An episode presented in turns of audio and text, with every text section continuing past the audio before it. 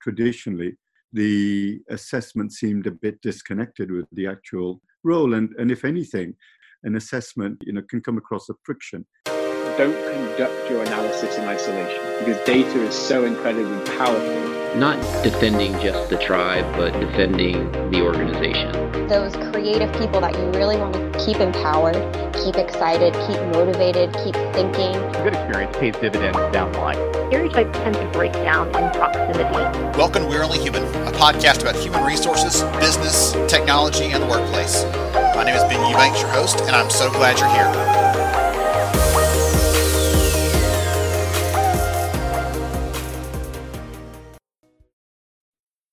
Hey everyone, it's Ben Eubanks, host of We're Only Human. You know, our research shows that employers in the last year have put a lot more emphasis on things like minimizing bias in the hiring process. And one of the best ways to do that is through the use of something like an assessment. Right? It gives you insights into candidates and especially those insights that aren't easily observable during the interview. Right, very objective, not so subjective like we happen to be as humans. And today we're going to dig into some of the conversation on what's happening with assessments and in that that industry as a whole, what's happening there, some of the transformation. I'm really excited to dig into this and understand more about it myself. And I hope that you uh, come prepared to take some notes because we're going to learn some good stuff today. Here's some here to share with us some of those insights is Jora Gill. He's the Chief Digital Officer at SHL. Welcome, Jora. Thanks, Ben. Good to be here. Absolutely. So, just to give everybody a little bit of insights into who they're listening to for the next half hour or so, tell us a little about who you are and what you do. So, as you said, I'm Jora Gill. I've been with SHL a couple of years. Um, I'm the Chief Digital Officer, and Chief Digital Officers come in um, different forms in different organizations. At SHL, we like to sort of look at it as a sort of digital as a sort of combined entity of our research and development around um, you know assessment space, our engineering teams, our product teams, our product marketing teams, and our project management office teams. So it's a holistic view of what we define as as digital. Um, and I can go into you know what our um, objectives are in the digital team. Prior to joining SHL, I was the chief digital officer for The Economist, the uh, newspaper, where we were going through um, a journalistic um, content transformation and prior to that, I've held technology roles. So I was a te- chief technology officer at various organizations such as Reed Elsevier and Standard & Poor's. Awesome. Excellent. I can't remember if I told you this when we had the chance to meet last year in person, but it was being an economist was like my backup career choice because I love the statistics world and everything else, and I was I'm always curious about human behavior. So maybe we we share that connection somewhere in our background where you you've uh, done some work at at the Economist, and it's one of those things I've always been connected to. That's fun. Um, so tell us a little about SHL as a company. What do they do for for some people that might not be as familiar with the the world of technology, the world of assessments? Give them a little bit of insight into kind of the scope of the company and the work that the team does. Yeah, sure. So SHL, um, we've been around for um, nearly 40 years now, and started off. Um, and we can get into what assessments are, but started off in a sort of traditional psychometric assessments, and those were assessments um, really using the uh, industrial and occupational psychology to look at people's traits. So those traits will be around behaviors and personalities and cognitive ability. So really the focus was a bunch of very smart um, PhD R&D folks who'd started the organization who wanted to look at assessments in a different way. At that point in 40 years, ago, 30, 40 years ago, the internet was really coming into its own. So, you know, we were moving away from pen and pencil and moving towards, you know, how do you do assessments online? Um, obviously, those innovations have now moved on with the, the advent of mobile technologies and now the advent of big data and, and AI. So, uh, SHL have, you know, held a lot of information and data on benchmarks across the globe, you know, what makes a great project manager you know, in the UK versus a great project manager in the US? Could they be the same to people? Could they be the same traits? So they use these benchmarks really to understand um, global roles, local roles in geographies, or right down to industry type roles, you know, project manager in retail versus a project manager in um, software engineering may be different. So SHL have sort of two arms to them, essentially, if I was sort of boiling it down and really simplifying it. One is around talent acquisition. How can we help organizations hire the right campus graduate fit for their needs? How can we help organizations hire the right managerial and leadership roles that we need in the 21st century? How can we hire um, the right professional technology or sales folks, or the first entry level volume level types of individuals working maybe in retail or hospitality? So that's one area, talent um, acquisition, where we help uh, organizations, which is really changing, um, and we can delve a bit deep in, in the trends we're seeing in this space. The other area is talent management. So, how can we help you not only um, develop your talent, but what leadership skills do you need given the the changing face of organizations in terms of technology coming in and disrupting many organizations or creating new opportunities. So, what's the the future for talent management when it comes to leaders of the future? How can employees develop themselves in this new world?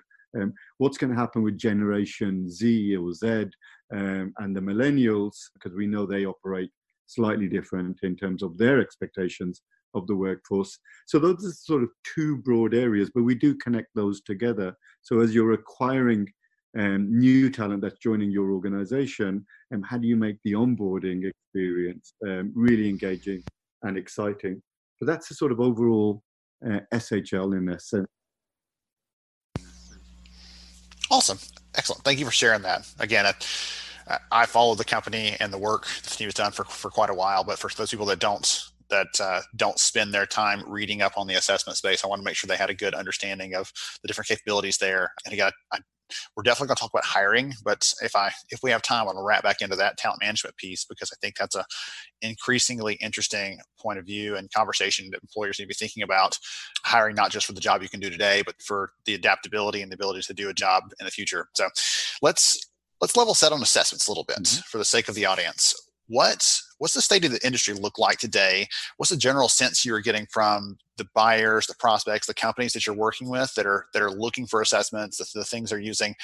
Um, tell me a little about what you're seeing out there with your broad perspective. Sure. So, so, so organizations um, today are, um, you know, looking in assessments. I would say sort of in three broad areas. If we just focused on the assessment, um, one is, do we have the right skills? So, you know, as an organization, and we know skills are changing constantly, do we have the right skills and can we assess for the right skills? Those could be sort of coding type skills or language type skills or, you know, nursing skills. Do we have the, you know, the right skills for our needs as an organization. The second area organizations are focused on, you know, as well as the skills, do we have the right behaviors that we require in our organization? So do we have the right personalities, the right competencies that we're looking for within our unique organization, the uniqueness of our clients' needs? And the final area comes across as people's knowledge or expertise. Um, can we assess for you know, and the, the previous knowledge of an individual that they you know could bring to our organization that we may have gaps in. So predominantly it's three areas. So the skills assessment the sort of behavioral or personality assessments and then the sort of knowledge does a person have the right experience? Do they have the right cognitive ability? Um, are they good at sort of solving problems um, if we need that um, requirement within the organization? So those are the three broad areas that uh, we assess for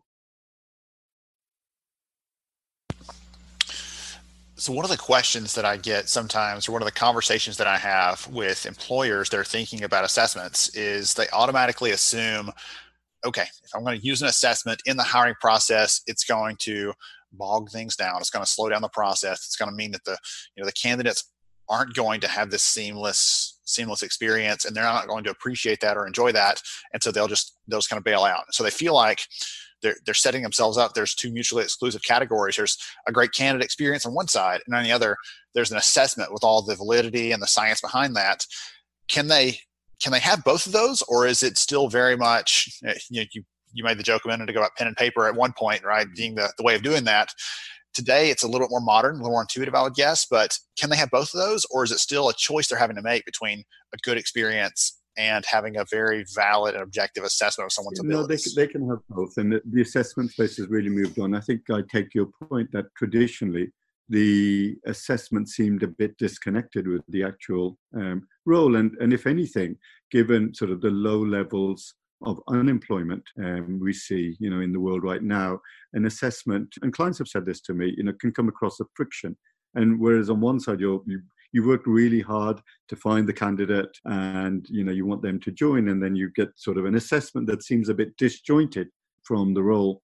We've spent um, quite a bit of time in looking in um, three areas around the assessment, and we've got I think we've got something quite unique. So um, on one side, you're quite right. You know, you've got to attract the the right candidate and and you know that really goes to brand and it's not traditionally where assessment players have played but we think it's really important um, that the to your point that the assessment doesn't sort of then come left field um, once a candidate has actually understood the brand. So it should be part of the process. Um, the next one um, candidates really want to learn about your organization. Why would i why would I sort of even go as far as taking assessment? The final one is the assessment has to be part of the engagement process, um, so it has to be relevant for the for the role that people are applying for.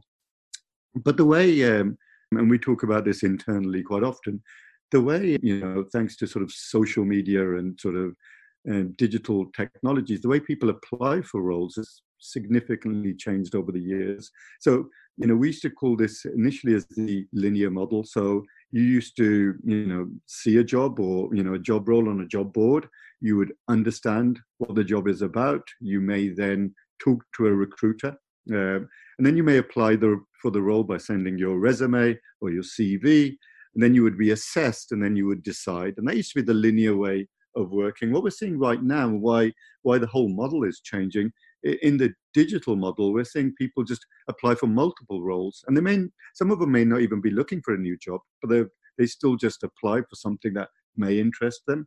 Then they get contacted by a recruiter, and they're trying to remember what was this job that I applied for that I just did it online. Um, then they try to understand about the job, so the recruiter would then send you a job specification. Um, and they understand the role, and then they formally apply and be assessed if they're actually engaged in the role. So I think the way of work and the way of applying is changing and assessments are changing. So we now do something called outcome based assessments, which are more relevant to help businesses hire the right people and for the candidates to get an experience of what the, the, the, the actual job role that they'll be working in. So, so Ben, you may you know have seen a trend over the past uh, few years where gamification had really come into the assessment. Um, we we we sort of we find it strange at SHL that you would do a gamify um, experience of something that's completely unrelated to the job that's actually at hand. You could be, you know, bursting balloons based on something, but we actually what we want to do is create an experience for our for the candidates of organizations to say look you know um, imagine if you're a candidate and you're you know you're a graduate from or you know you just left you know a university and you've got your first assignment um, and then your first assignment is to meet the cfo of a organization that you're a consultant for. And then you could sort of you know meet the cfo and you would be guest asked questions around problem solving or um, numerical type questions that are very relevant to the situation you find yourself.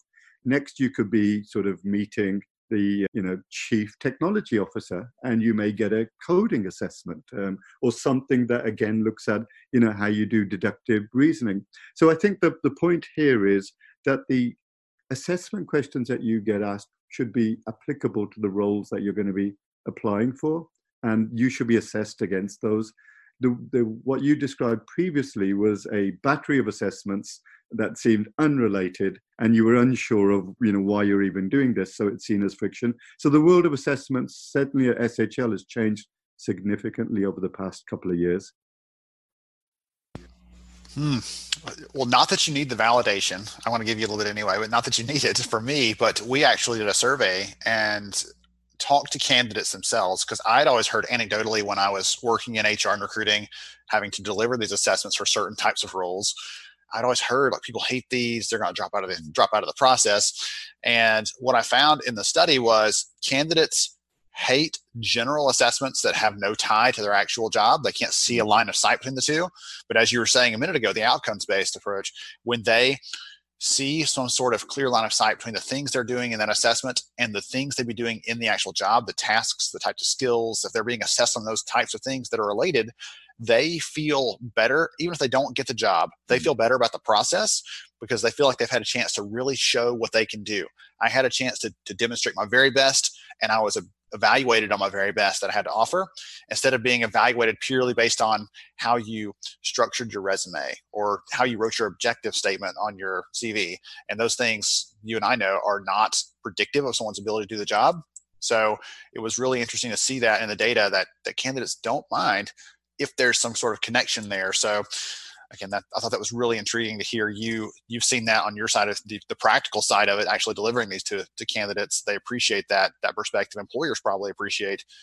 Hey, let's find out if they can actually do the job before we make an offer to them. It's it seems logical, but it's it's come yeah, a long I think way. The other like thing is that candidates want the process to be fair. So you know, you mentioned earlier they they want to be known that I'm being assessed fairly against other candidates there's no bias um, coming in, and it is you know assessments um, done done properly and relevant to the job with the validity behind it is the fairest, uh, uh, unbiased way of working. Um, in terms of candidate selection. And I think the final thing that I'd like to add, Ben, is you know we're also considering about what about the candidates who don't get the job. So you know out of 20 candidates, if one candidate gets the role or the job, what about the 19 they've gone through this process? So what we're doing and what we've started doing recently is actually providing some feedback if organizations are willing to give it on the candidates that didn't give the role. They, could go through a a behavioral type assessment and you know the competencies an organization were looking for may be different um, from the kind competencies that the candidate um, has. But I think it's always good to give some feedback. So we've gone down this feedback route, which seems to be exciting a number of our clients, where you know even the 19 that didn't get the role out of the the one out of the 20 who did, we would say, look, here's some real strengths. Here's three strengths about you. You know, three areas of strength in your competencies. And here's some three things that you could develop. Um, it could be anything from you know your sort of ability to to execute in detail or or to read in detail to all your strategic thinking. But i think rewarding people for going through the process and actually also rewarding them for going through an assessment i think it will play more and more an essential part of um, how organizations recognize their brand. And actually you know we're actually looking at things not only you know which is a completely different uh, world from where we were the assessment starts with the candidates also assessing the organization and the candidate is assessing the organization straight from you know where they're recognizing the brand. So now we've really sort of gone into the whole sort of analytics piece. It's quite plays quite a big part in in how we think and we're even feeding back organizations. You know the way you're representing your brand we're seeing a lot of drop off at the beginning of the assessment or the way you're representing you know the role we're seeing drop offs or real interest. And obviously you know our traditional assessments we're going to be sort of saying you know was the did we see any drop offs in the candidate engagement during the assessment? And then the feedback you know are we seeing sort of improved net performance scores for you as an organization by giving candidates something back a feedback loop at the end of it that's pretty impressive to think that an employer is not just when they come they could i would imagine a lot of them think we're buying an assessment. We're buying a, a discrete unit and it's going to this transaction is going to happen and we're going to find out more with the candidate.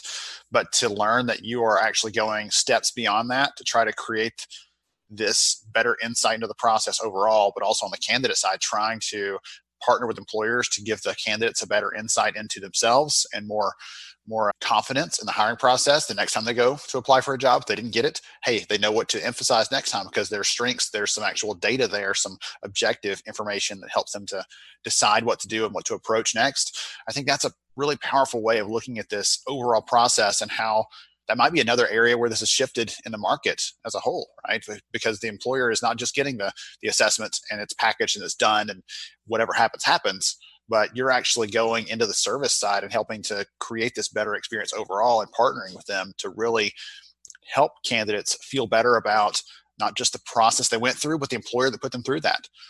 And I, I, for for the candidate they might not know you know shl as a brand but they knew they, they took that assessment with xyz company and they they perceive however you treated them to be how the company treated them and how they felt cared for so that's a really powerful piece of that process i think that we call it human centric hiring but i think um, you really touched on some of those key points of that that's really really intriguing so one of the questions I wanted to ask you, and I've been saving this one because I'm, I'm, really curious about this. And you know, I've written the book on AI and how it can be used for hiring and everything else. It is everyone's favorite buzzword, it seems like. I'm calling 2020 the year of practical AI, though. It's about really getting beyond just the buzzword and using actual use cases to solve real problems. How is AI impacting the assessment space in some practical ways? So, um, if you take our um, skills assessments, uh, and we have assessments um, around uh, coding, so um, really assessing somebody's technical ability, you know, read and write code and spot spot errors. Um, now, traditionally, the way you would assess this is you would, without AI, which we've applied to it, you would, you know, do a problem statement, and then you would ask somebody to write code um, they would compile the code and then you would look at the output of the code. Now, if they were unable to compile the code because you know it had had a, an error in it, the code would fall over, and you would immediately reject that candidate. Um, we've got this whole mantra of you know don't let the good ones you know disappear. So you know anybody who's out there coding and you know coding is a structure, it's a language, um, like any other language, and and like a language, it has a certain grammar to it and a certain, you know, um, structure to it. So somebody may have just missed a comma or added a comma in the wrong place in their code, and that caused the code to fall over and you rejected a really good candidate who who may have had written some brilliant code but because you know they've made one flaw um, it caused their, their code to fall over what our ai technology has really started looking at is you know what about if you could just read the code like you would read you know, an assessment or you would read, you know, a different skill. And you could actually structure the code and structure the assessment and score going, actually, you know, this is really good code. So we've actually applied AI technologies, uh, machine learning technologies, um, using sort of, I don't want to go down the buzzword route, but using sort of natural language processing that can actually score somebody's code. We could apply now this to languages, and we're applying it now to some of our traditional development center work or assessment center work. So I quite agree with you. I think AI became a buzzword, but it didn't really have a use case in in you know a lot of the HR spaces. I think HR have sort of you know now looking at it sort of you know let's start with the problem statement first the problem statement may, may be that you've got a, huge campaign to hire you know it's the christmas season and you want to hire a lot of people at your retail organization you haven't got enough HR folks to assess everybody, and you haven't got enough HR folks to um, look at their resumes. You know, how could AI actually help you there? Sort of, you know, by automatically scoring and sort of, you know, based on on the answers. So I quite agree with you. I think the way we're looking at AI is we start with the application first, and then we go, how could AI actually either improve, uh, which we don't always look for because it's still linear, or how would you sort of radically think of you know what you're trying to achieve using AI technologies in a different way. So that's how we're looking at AI. We've got multiple use cases. I'm happy to go through multiple, but I thought the coding one was quite interesting. Uh, how we look at skills assessments.